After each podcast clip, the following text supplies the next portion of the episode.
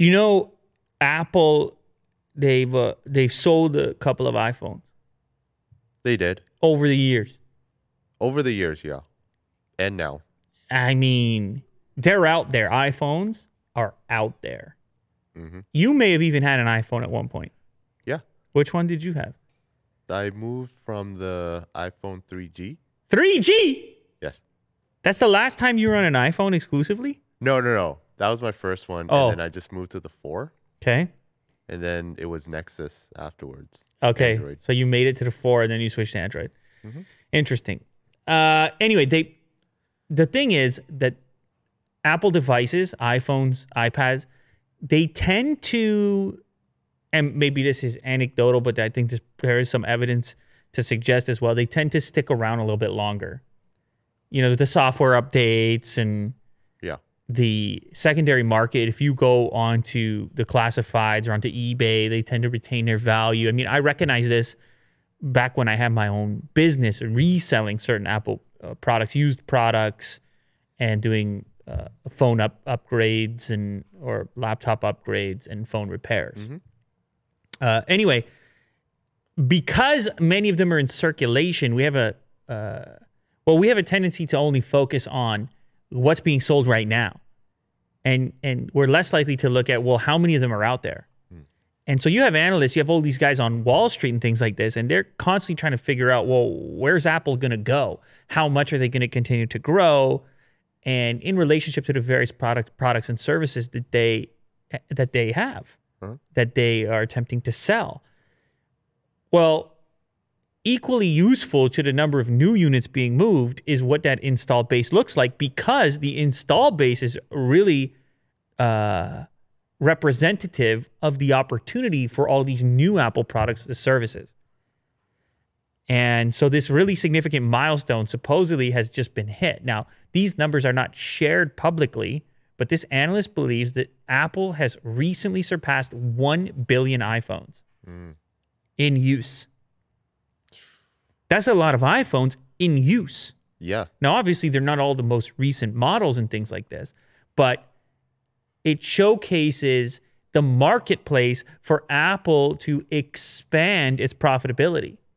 If they can just quickly send out a little message to a billion people and say, oh, by the way, you want to grab that, uh, I don't know, TV service or you want to grab that uh, uh, iCloud upgrade or whatever product they're trying to promote, it's a massive install base. Now, this is not a surprise to anyone, but a billion is a billion. How many billion people you got in the world, Willie? Do Quite a lot. I Quite a think, few. yeah, but it, but but funny enough, that number, the one billion iPhones, seems huge in comparison to the seven billion people. Yep. Do you know what I'm saying here? Mm-hmm. W- one in seven people represent. Like, just picture a pile of one billion phones. Yeah. Now, obviously, there's even more Android devices in existence. Conceivably, Uh-huh. it just goes to show you how the world has transitioned so quickly. But, anyways, the uh, the point of this is within this analysis, you have you have some evidence that Apple is transitioning into well a more mature company obviously. And their new updated products are and their considerations around their new products it's more around how can we convince our our, our pre-existing user base to upgrade than it is necessarily around how can we convince our would-be customers to convert from let's say android. Mm-hmm. Because you already got a billion customers Yeah. Let's work around them. I mean, that's a, gonna give you that's gonna give you a huge head start. It's almost like a subscriber base for us here on YouTube. Yeah. You want to start with what? Well, we there's a lot of people here who have liked watching our videos. Let's try to figure out what they might want to watch.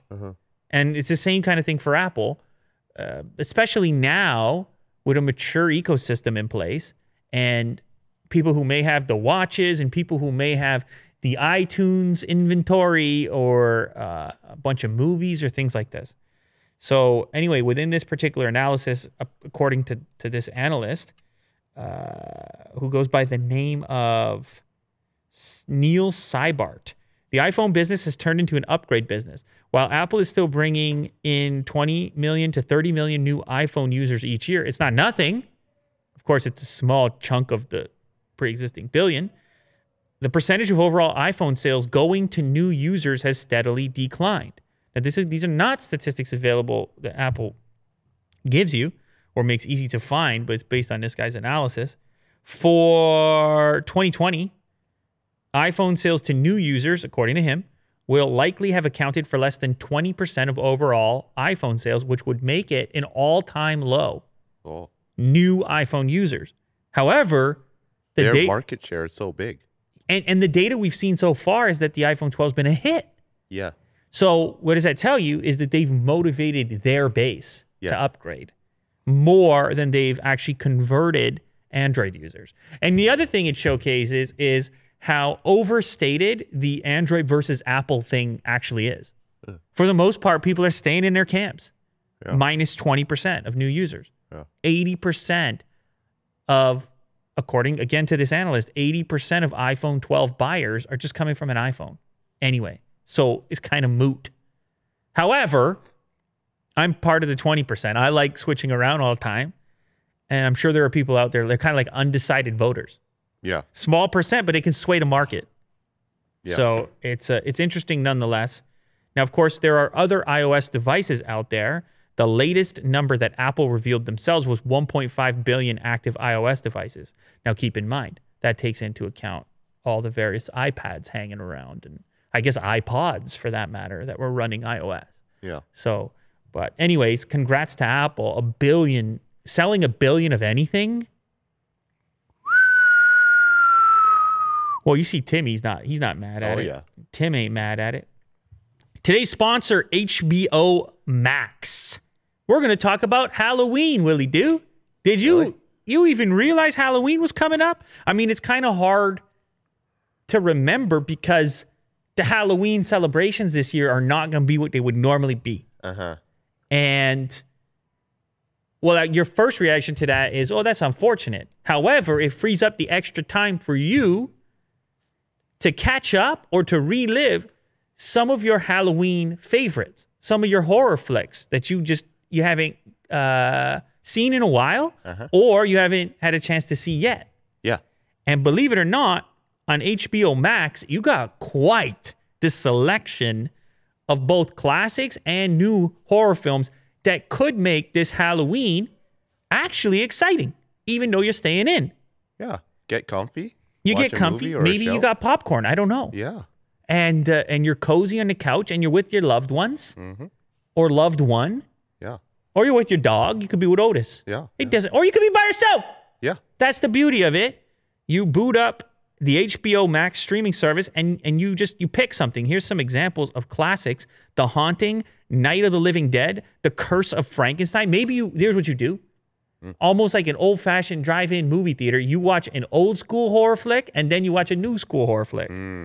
Cuz they got those two movies like The Invisible Man, Us, Ready or Not, or It Chapter 2. You can find all of this and more on HBO Max. And I'm going to do I'm to do the hard part for you, Okay. which is give you the 7-day free trial. Right on. So you can actually do this. You can have this Halloween, and it's just part of the free trial. Hmm. So that's the beautiful part of it. All you have to do is head over to bit.ly, that's bit.ly, slash HBO Max Lou. That is bit.ly slash HBO Max Lou. I will also link this in the description of the video. That's bit.ly slash HBO Max Lou, and you will get a seven day free trial of HBO Max. Jump into the vast library and find something fun to watch hmm. this Halloween. Right on. Back to Apple for a moment. We've talked about this subject in the past. Apple developing an alternative to Google search. Hmm. This has been a rumor for a very long time. And we have talked about this from a number of angles. We've talked, to, talked about this from the angle that, hey, Apple, you are your own universe. Where is your search engine? You talk so much about privacy, and then I boot up my Safari and I'm back with Google, hmm. who knows everything about me. Mm-hmm. Google is tracking my every move, whether it's on an iPhone or otherwise. But you just sold me an iPhone based on this privacy commercial. Yeah. You acted like my search wasn't being tracked, but how can that It be is. the case? Yeah. Yeah. How could you act like that? Well, I'll tell you how you could act like that. You could act like that because Google, they finessed a quick 8 to 12 billies into my bank account. Well, not mine, but if I'm Tim, then it's mine. Right and, in there. And and and that's gonna allow me, that's gonna alleviate some pressure, ain't it? Uh huh. Comes to okay, you could track a few little things. Yeah. I mean, we need a search engine anyway. We don't got it yet. Yeah. But really, I think there's no excuse at this point. Apple, we just talked about how successful you are. You control everything else. You got the music service, you got the content business, you got the news service, you got the fitness service, you got the cloud storage. Where's your search engine at? Interesting play. Now, it's easier said than done. Google been doing Google. Yes. I don't think uh, I need to convince you No. how terrifying a world without Google and your Gmails and all the rest of it might be. There's a powerful page right here. I mean, that page for guys like you and I, that's the origin story. yeah. That's where it all starts. Mm-hmm. So it's not going to be easy, but I think it's necessary. And apparently, Apple is finally making that push. We have a brand new report here that uh, shows some evidence, or at least some signs, that Apple is getting closer to this particular move. In the latest version uh, of the iPhone operating system, iOS 14, Apple has begun to show its own search results and link directly to websites when users type queries from its home screen, including some of those autocomplete suggestions, which are not being sourced from Google. So, what does that mean? Well, it means Apple's doing some kind of testing here. Where are they getting these suggestions from? Well, probably based on user behavior, probably based on prediction. Well, that means you got to be gathering data, doesn't it? Oh yeah. Maybe you For are. sure. Maybe you are. So what's in those agreements? So what about the privacy? Oh, well then they can say it's all happening on your device.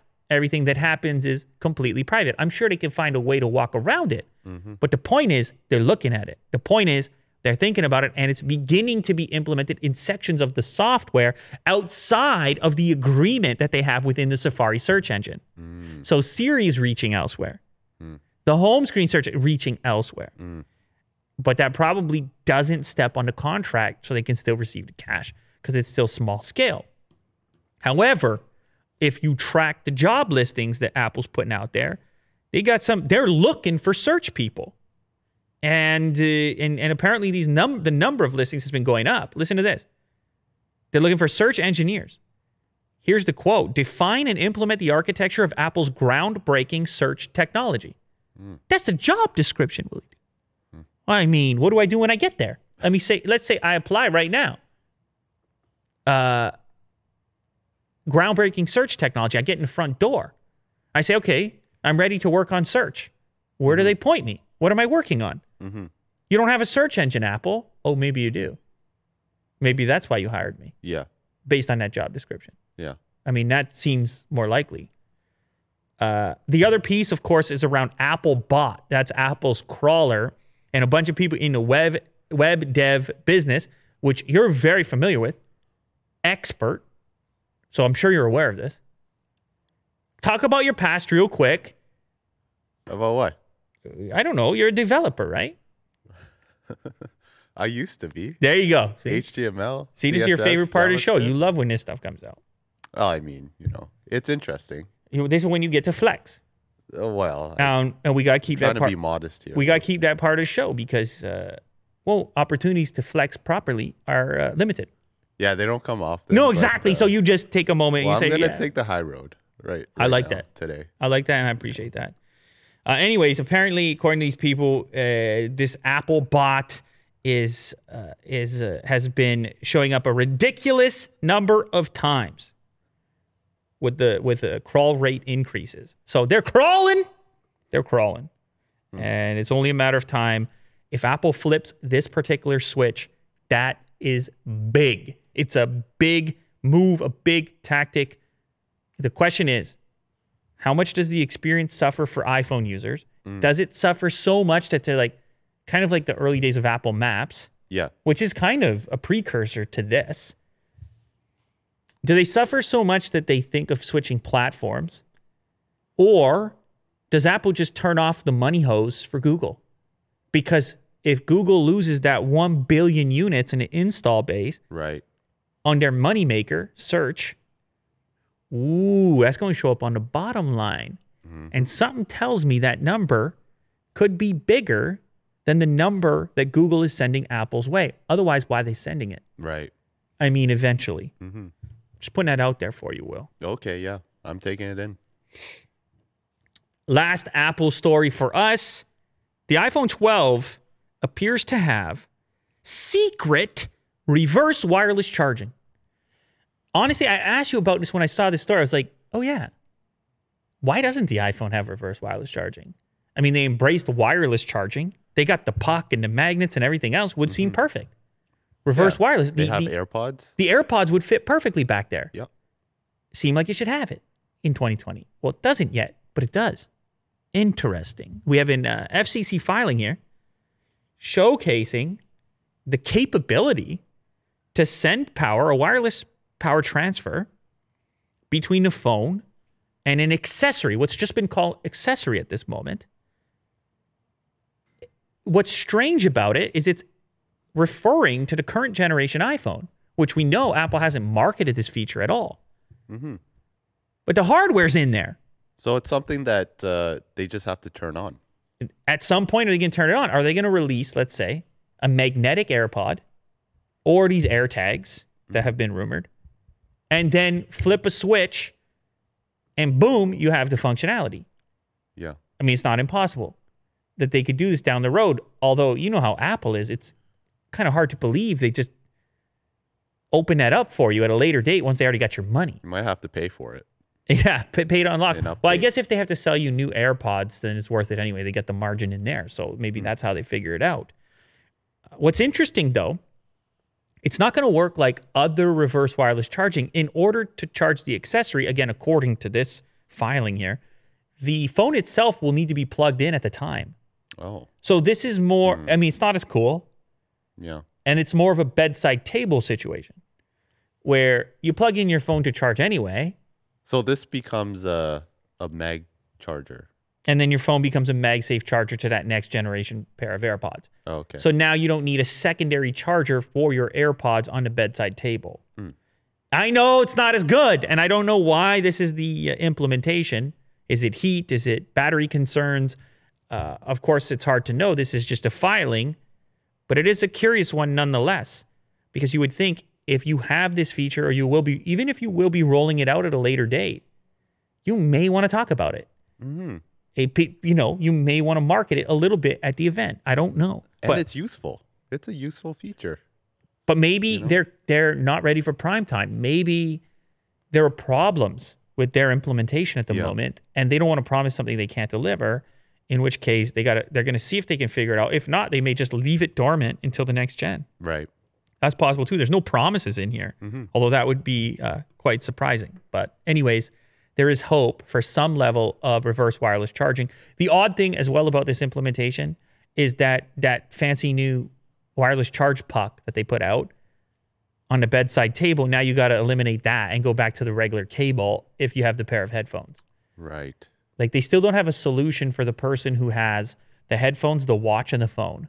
Yeah. There's no the AirPower that they were supposed to make would have still been the ideal situation, but Yeah. uh, they're not doing that. Speaking of the bedside table, my God, Will Pixel Five has been driving me nuts Really. on the bedside table. So you use it. That's your daily driver right now, right? Yeah, Pixel Five. I'm still using. I've switched to the iPhone. Today's my last day. Oh, I- I, I know I said in the video, it's always the thing about switching phones, and people get fed up with it. They're like it's a meme or whatever. You're actually got to switch all. You got to switch your phone. yeah. Everything. All the data. And believe it or not, that's everything. actually what started the face palm thing. Was just it's almost me saying, "Here we go again, switching phones," and people, the juxtaposition of the excitement around a new phone and the face palm convinced people to click. But in reality, it's like if you switch phones every five minutes, it's actually there's some work to it. Yes. as opposed to the excitement around switching phones once a year or once every couple of years or whatever it happens to be. So, anyway, boys, it's uh, it's a bit of fun. Look, it's YouTube. YouTube is weird. YouTube science yeah. is weird. We're all doing uh, biz- uh, bizarre things as uh, thumbnail scientists and uh, trying to get you humans who watch this to keep watching things. Mm-hmm. It's a whole game, and uh, it appears to be the only way to do it for the time being. Anyways, uh, getting back to the Pixel 5, which I have been using, today will be the last day. Not that there's anything wrong with the Pixel 5. The, the, the camera, I love the camera. Oh, I was at the I was I was uh, uh, at the pumpkin patch, picking the pumpkins. Man, what a day that was! Beautiful, uh, Yeah. a fall day. Pumpkins spread everywhere. You know, orange pumpkins. Oh, yeah. They even had yellow pumpkins, and uh, and a- an outdoor market. So it was a little. I mean, you still had the, you had the mask and everything, Mm-hmm. but it's kind of like sort of normal uh, a little bit. You were still distance Mm-hmm. and all this, but uh, you get to choose your own pumpkin. you choose your pumpkin yeah. and there's different sizes Mhm. and it's interesting the choice the pumpkin choice the shape you go for Mm-hmm. very it's all interesting uh, and the kids are were carving and you know Yeah. it's a time Mhm. Uh, anyhow i snap a few photos and i'm like damn that pixel jeez those pumpkins i had a pumpkin moment on the pixel Yeah. pixel pumpkin So what were you uh, ranting about at the beginning of this? Uh, Yeah, I know. You want to get back to the here. you want to Yeah. get back to the problem. Okay, so here's the problem. I love everything about the Pixel. It's great. Uh, it's a little small compared to the phones I've been using, but I kind of got used to it. However, this is such a weird problem that I encountered, and I realized I thought I was going to be the only one to talk about it because I'm like, well, this is such a niche thing. Mm. If you have the Pixel stand, which is the official Pixel charger, wireless charger for the bedside, which I had from previous generation Pixel, it has special features in it that other wireless chargers don't. It can plug into your assistant and it can you can have your phone read the room to see if the room is dark so then it will turn off the screen. It's a kind of like a smarter wireless charger, Pixel stand. However, it's messed up with the Pixel 5. It Oh. works but not really. And I'll tell you the problem Okay. right now. They're calling it an insomnia on Android police. The problem is there's a feature, there's a setting where the where you tell the screen to turn off when it's docked, assuming you want to sleep and you want the room to be dark. Mm-hmm. You just toggle this little button that says, "Yeah, turn the screen off when it's docked and charging." Well, that works for one hour, about one hour. At which point the screen comes on blazing, full blast brightness. And I'll get up sometimes. I'll be like, what the? And and it's the phone. yeah. Uh, and it woke back up. And so many, it's happened to me so many times that I just take it off the charger and place So- it face down. What is it? The lock screen? Get the lock screen full blast. I mean, depend. This is gonna depend how bright it is. Yeah, Depend on your yeah. background and things like this. But it's bright enough in the room. You're like, whoa. Right after an hour, it does that. Apparently, I don't. Oh. I never timed it, but they say in this that it's an hour, and they haven't patched it. They didn't fix it. So you turn the toggle on, so that that won't happen, but the toggle doesn't work. There's no bedtime on this Hmm. phone when it's on a wireless charger. Uh, eh, so you end up not using the charger. It's a little warning for people. I'm sure they'll patch it and fix it, but it is a weird, uh, unexpected problem. Uh, the the Pixel Five has insomnia. Cyberpunk 2077, the most anticipated game in recent years. We have all kinds of plans with this game. Like we're, we're gonna do special stuff with this game. Crazy when it comes out. so we're equally invested in the release of it, trying to plan things around it. It looks very exciting. I mean, you and I, I mean, there's something about that. The ambitious games, they're few and far between. The games that that uh, uh, define a generation of gaming, things like this. We've talked about this recently. Very Uh, promising. Yeah, and and and so you know, I typically I like to take the optimistic angle. I like to whenever possible. Uh, but we had there is some bad news surrounding this game. The game has been delayed again, and I mean, we feel that we're just having this conversation about Halo. It seems like every game you're really excited for, uh, uh, maybe we just pay more attention when it gets delayed compared to other ones because of course any game can get delayed the scope of this game became far more ambitious as well so what you're talking about here will is i mean this thing just kicked off got so popular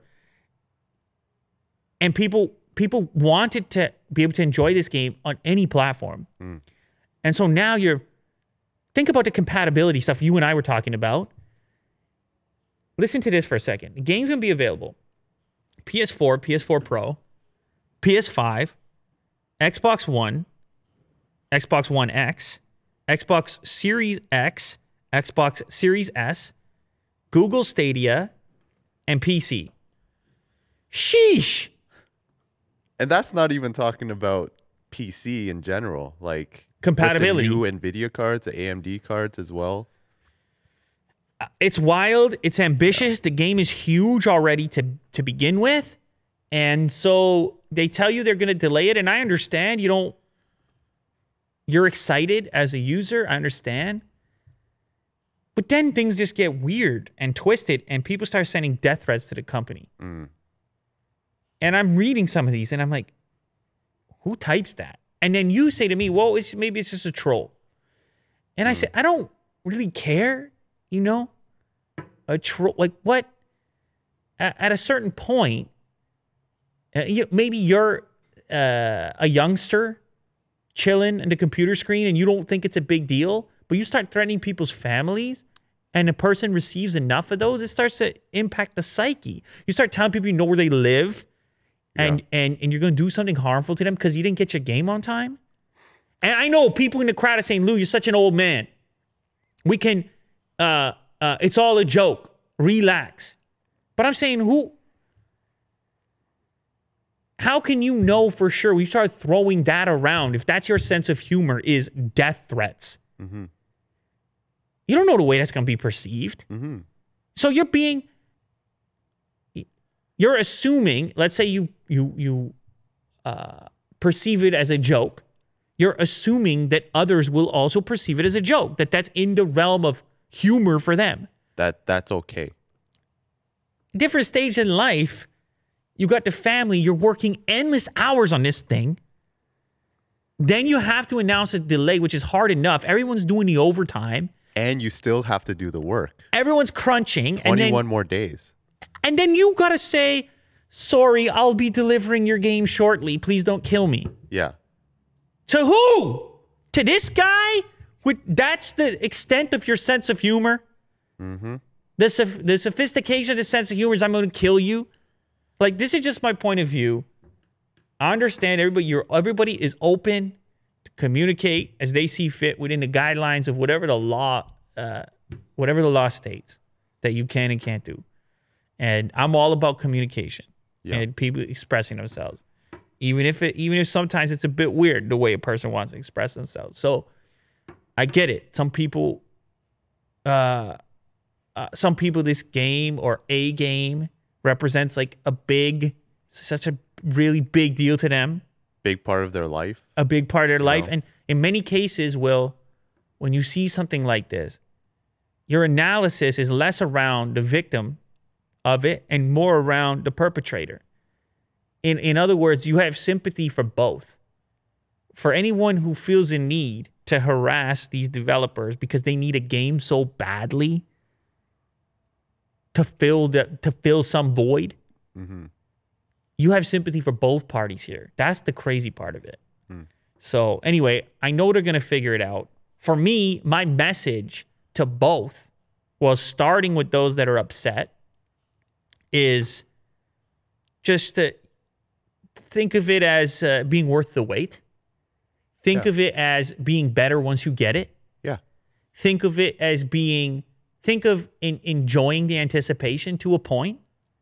Right? Like I got this channel unbox therapy there's something about the anticipation. There's a lot of fun in it if you got the right mindset.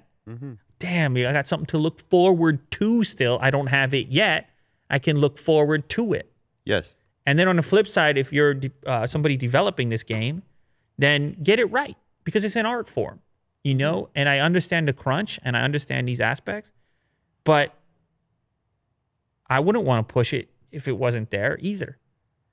and so, anyway, I'm just trying to put some sympathy out there. I'm trying to put some uh, positive spin. I'm trying to say, uh, I'm trying to put some optimism in the in the mix at least.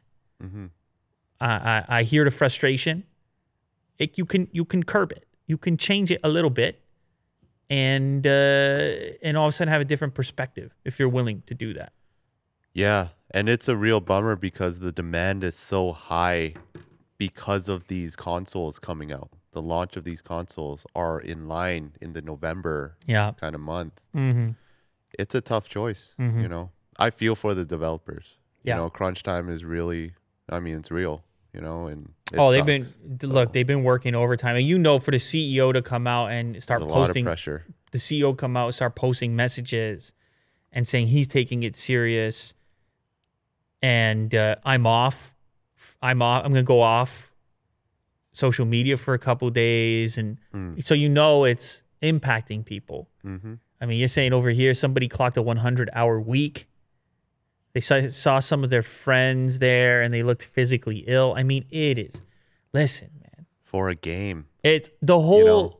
the whole intensity level. I, I you know they come together, right? It's the excitement and the intensity, it comes together, and it seems you can't have one without the other, and and that's fine. But I think if you can be considerate, it's almost always better if you can consider all involved. If you can think about it from alternate perspectives.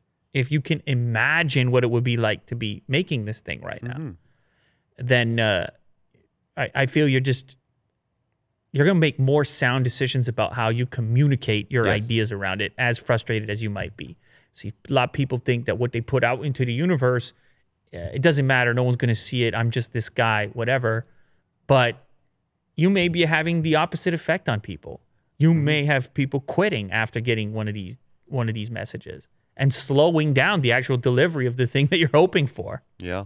so, anyway, that's that's my piece on it. I went Yes. deep. I went a little deeper than expected on it, but that's my piece on it. Is uh, try to look at the thing, try to zoom out, and just look comprehensively at the Have thing. some empathy. And I'm still looking forward to it. By the way, yeah. the game. TikTok has partnered up with Shopify to turn TikTok into the home, the next home shopping craze. Uh, what's going to happen is, and I'm a, I'm a Shopify user. I use Shopify for later case. Tremendous platform, tremendous software. Uh, they're- they're, down the road. down the in road Toronto. as well, Canadian company. Um, they're going to insert into the interface a really uh, sort of deep integration with TikTok so that within the platform you can have your video ads. You don't need to go separately and then link anything. I mean, hmm. you will need to link the accounts, but you can do it all from within your Shopify account hmm. and these ads will show up in people's feeds and they can shop directly from within the ad. Hmm. So, person is scrolling along, they see something cool, maybe it's a smartphone case if I happen to use this particular service.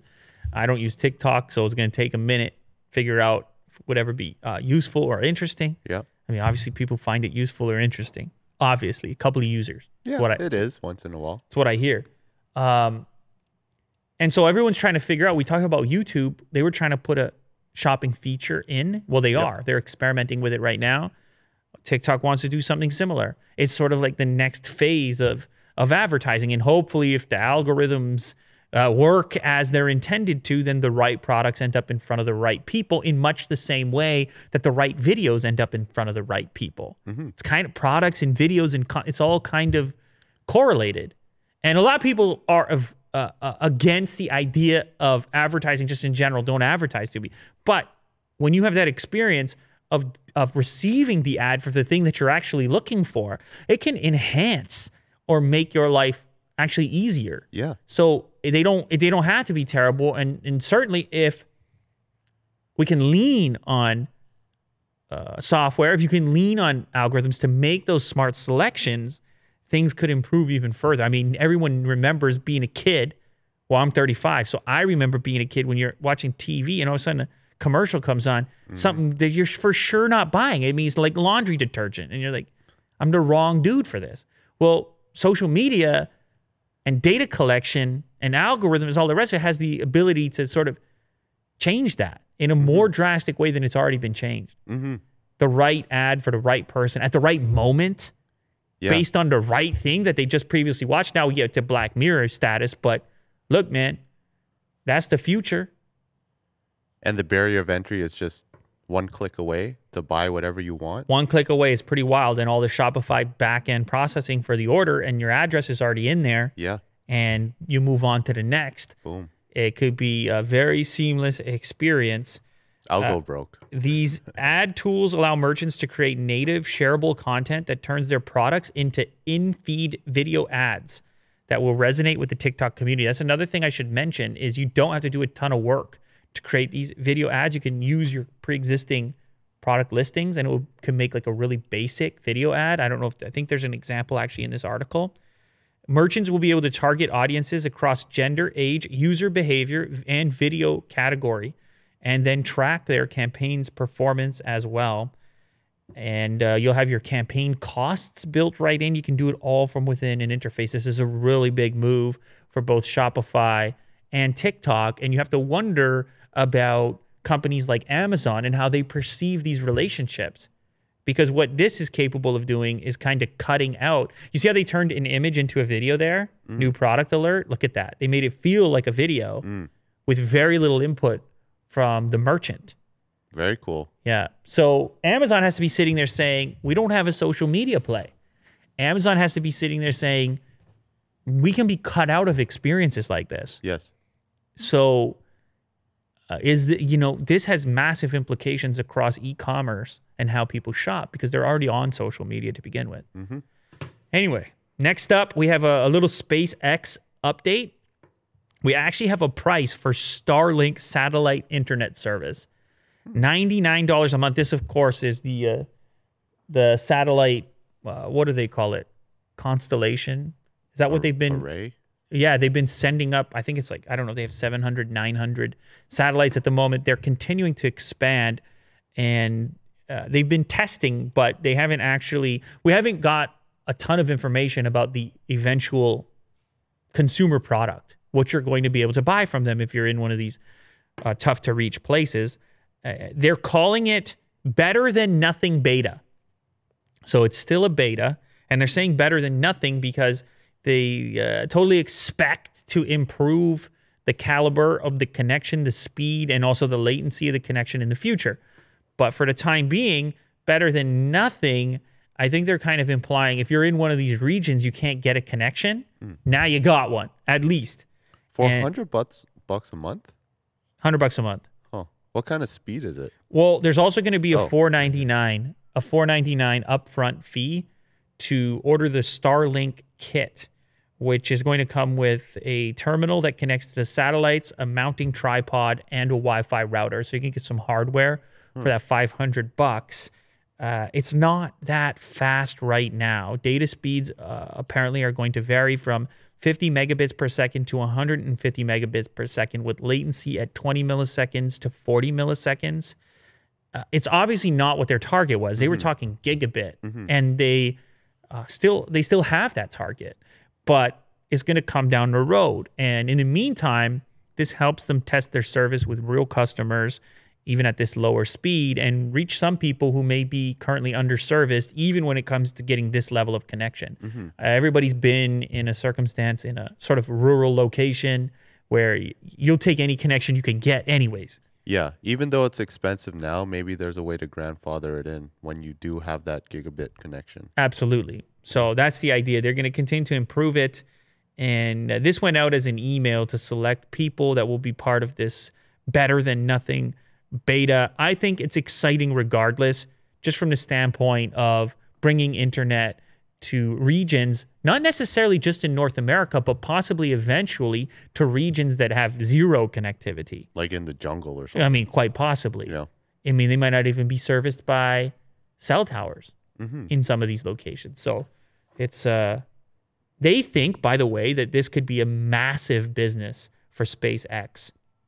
Uh, SpaceX says nearly 700,000 individuals in the United States had indicated interest in the service, and SpaceX has said that that Starlink could bring in as much as 30 billion dollars a year, which is more than 10 times their current Rocket Business annual revenue. Wow. 30 billion a year. So there's apparently a demand.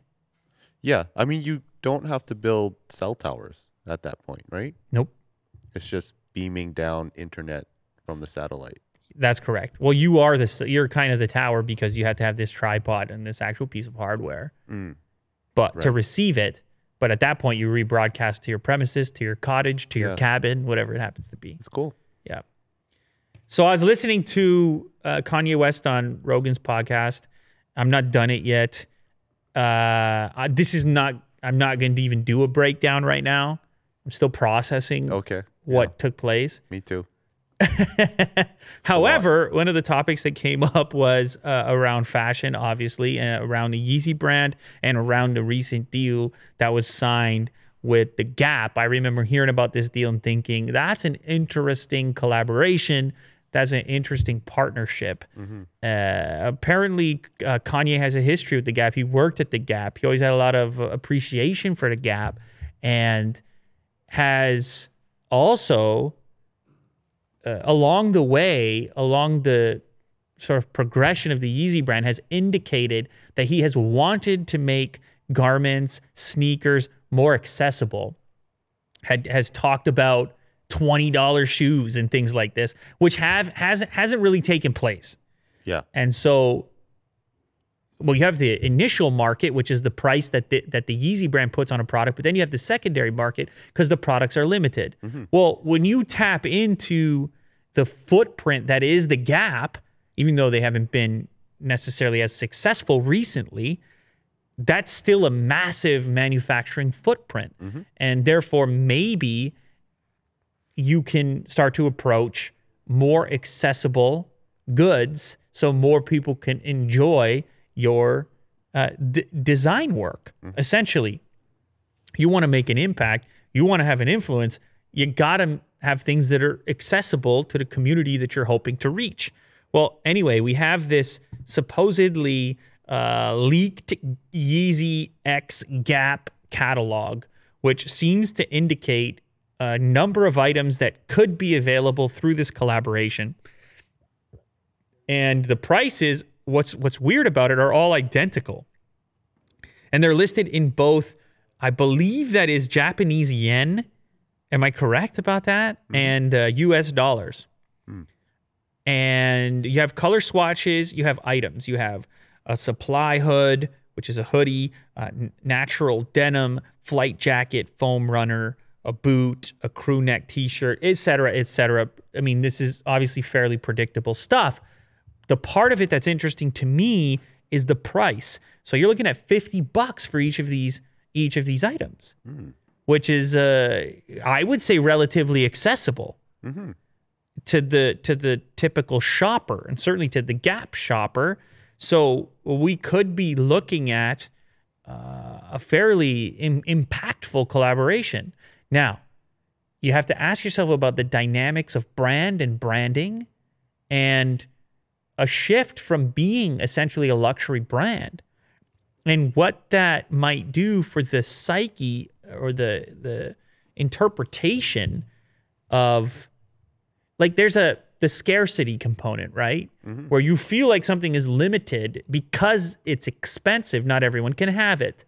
That's not the case here. So will they limit supplies in order to maintain that?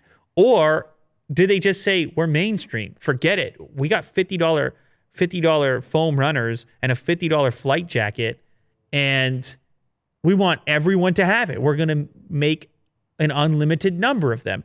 Or does that hurt the brand too much for them to do that? Also, it's possible that this is just a placeholder and that these prices are just put there as a sort of mock up of what a catalog could look like.